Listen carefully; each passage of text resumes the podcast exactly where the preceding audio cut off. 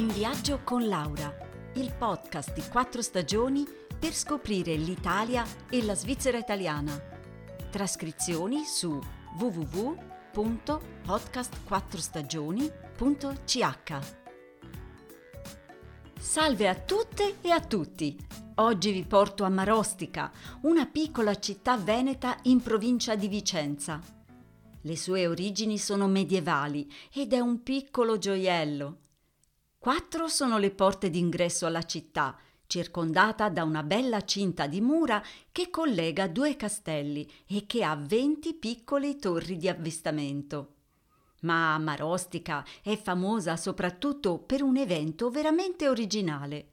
Ogni due anni, la seconda domenica di settembre, nella piazza principale si svolge una partita a scacchi molto speciale.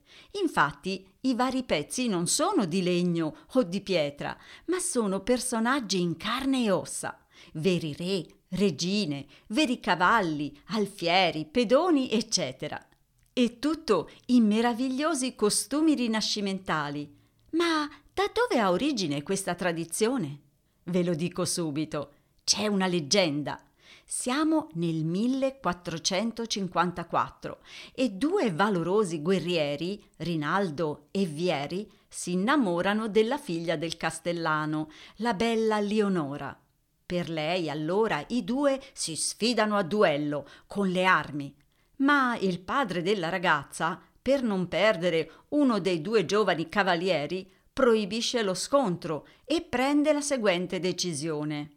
Leonora andrà in sposa a chi vincerà una partita a scacchi tenuta in piazza con pezzi viventi. E lo sconfitto? Hmm, premio di consolazione. A lui il castellano darà in sposa Oldrada, la figlia minore. Ecco, come potete capire, ai tempi purtroppo le donne non potevano decidere da sole chi sposare.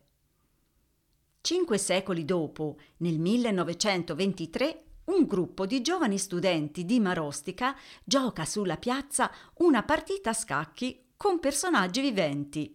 Ma è nel 1954, esattamente 500 anni dalla leggendaria partita, che nasce il bellissimo spettacolo che ancora oggi possiamo ammirare. Oltre 550 figuranti in costume, coreografie e soprattutto la partita, che ha un minimo di 16 mosse e un massimo di 20 e copia le più belle partite giocate dai grandi campioni. È un evento davvero unico.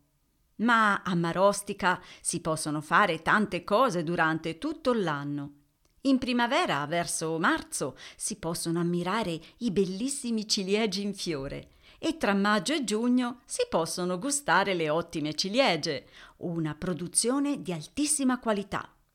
È bellissimo anche percorrere il sentiero dei Carmini per ammirare il panorama dal castello superiore, bere uno spritz, il tipico aperitivo di queste parti, oppure andare a visitare una delle ville venete di Andrea Palladio e naturalmente degustare la famosa grappa. Come vedete ce n'è per tutti i gusti.